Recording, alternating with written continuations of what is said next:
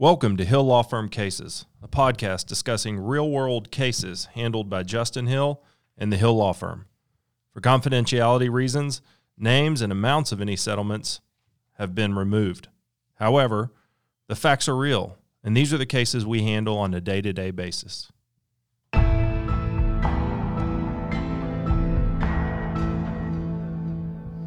Welcome to Hill Law Firm Cases, a podcast discussing what we have going on at our firm, safety information, uh, general information about our cases, and really just whatever I think will be helpful for our listeners, um, helpful for our industry, and helpful for you and your family just from a safety perspective.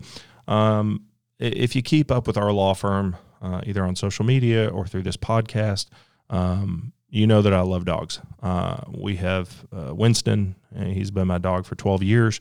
Uh, we even have a meet the team episode on this podcast with Winston. Uh, it was done kind of as a joke, but also he's part of the team. He's in the office quite a bit. Um, you know, he's he's he's my best friend, and and and it's great that I have an office where I can bring him in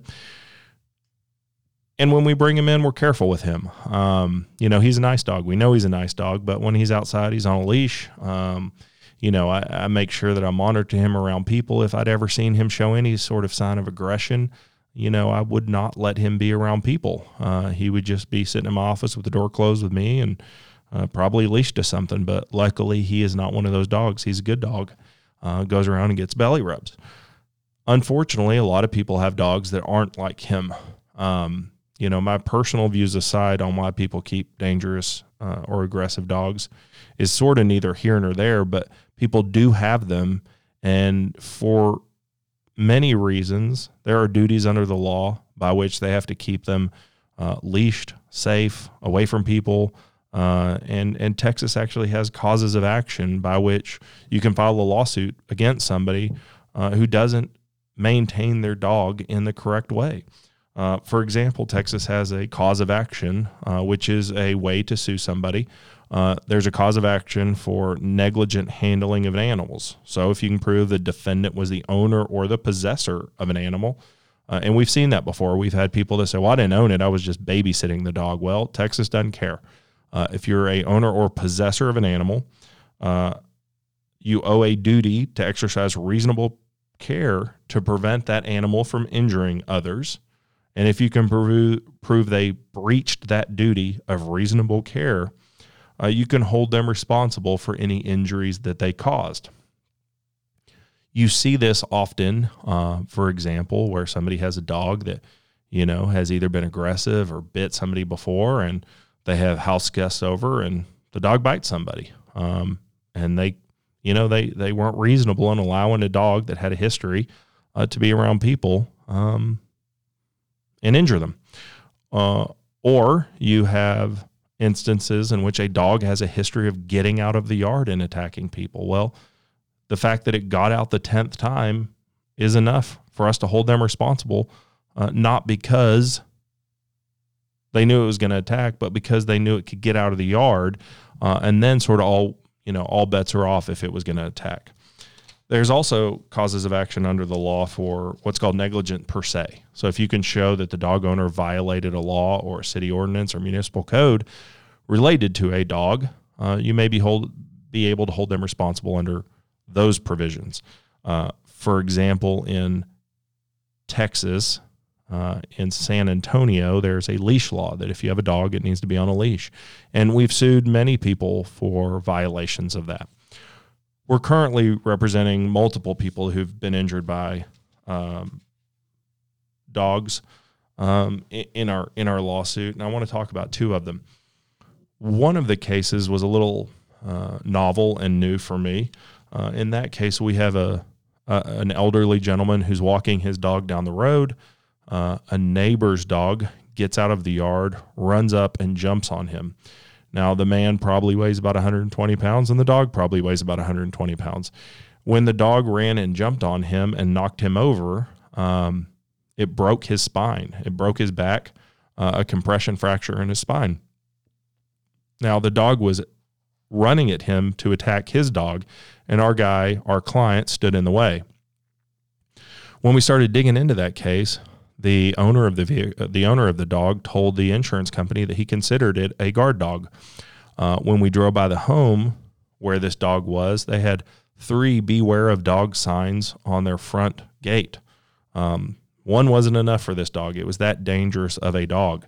So they knew they had a dangerous dog. They knew they had a guard dog, and they let the dog out. This wasn't the first time they had let the dog out. Um, they said that they had forgotten to close the gate, but when we drove by, the gate was open as well. So they had a dangerous dog and they just didn't care to keep it leashed up. Their negligence in acting reasonable led to a man having a fracture of his spine. So that's one of the cases we're working on right now. Another one involves some of the most egregious facts I've seen as it relates to a dog attack. Uh, in that case, we represent a young lady who is pregnant.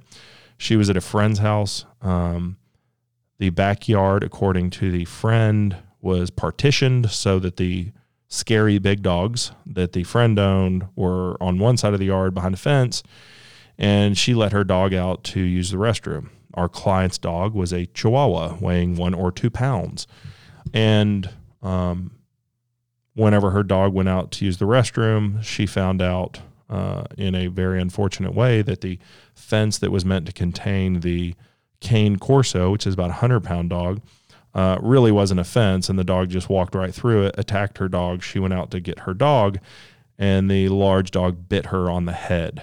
Um, she had staples and stitches and all kinds of injuries, even though, and, and this is all occurring while she's pregnant. Um, so the risks could have been, or the risks were through the roof of what could have happened, but she was luckily uh, able to escape with just the bites to her head. When we got into that case, we asked the city of San Antonio through Public Information Act request to provide any and all information they have about that home, the dogs that are at that home. And I had never in my career seen such a long documented history of dogs um, being reported for being aggressive, for attacking people, chasing people, breaking through fences. Uh, just within a month or two of Our Lady being attacked, those dogs had broke through a fence and killed another dog. So the homeowner uh, the, and the friend who owned and possessed these dogs, as we discussed earlier, for 11 years had been uh, reported repeatedly to the city of San Antonio for their dogs being dangerous, for their dogs attacking people, chasing people, getting out of the yard, not following the leash laws. Uh, so it was the most egregious set of facts I have yet to see in a dog bite case um, such as this. Uh, that case, I, I feel, is, is a pretty strong case. It's going to be hard for the owners of those dogs to say that they acted reasonably uh, to protect people from being attacked by their dogs uh, when they had been reported um, and spoken to by the city of San Antonio so many times and knew that these dogs had actually killed another dog. Um, and, and, and these are the, these are exactly the reasons that the laws exist allowing those people to be held responsible uh, for what happened. Uh, luckily, in both of our cases, our clients, we believe, will be able to make a relatively uh, successful recovery uh, medically. Um, even though our client's spine was fractured, he did not suffer from paralysis, which is such a scary issue for him. Um, but at his age, it's going to be a very hard recovery for him. So, uh, you know, our law firm handles dog bite and dog attack cases. Sometimes they're maligned by the media. Uh, but when you really get into these cases, people are attacked and injured horribly, gruesomely. Uh, I've seen too many cases where little children have been bitten on the face and instances in which dog owners, all they had to do was just take some reasonable, reasonable precautions to keep their dog safe, and they failed to do it. Uh, so if you've been injured, um, you've been attacked, you've been harmed by somebody's a dog, we're happy to talk to you. Uh, sometimes we can't take those cases, but sometimes we can take those cases. And if we can, we'll do a good job for you. Uh, so stay tuned for our next episodes of, of, of Hill Law Firm cases we'll be, where we will be talking about some of the other cases we're handling right now. We'll see you next time.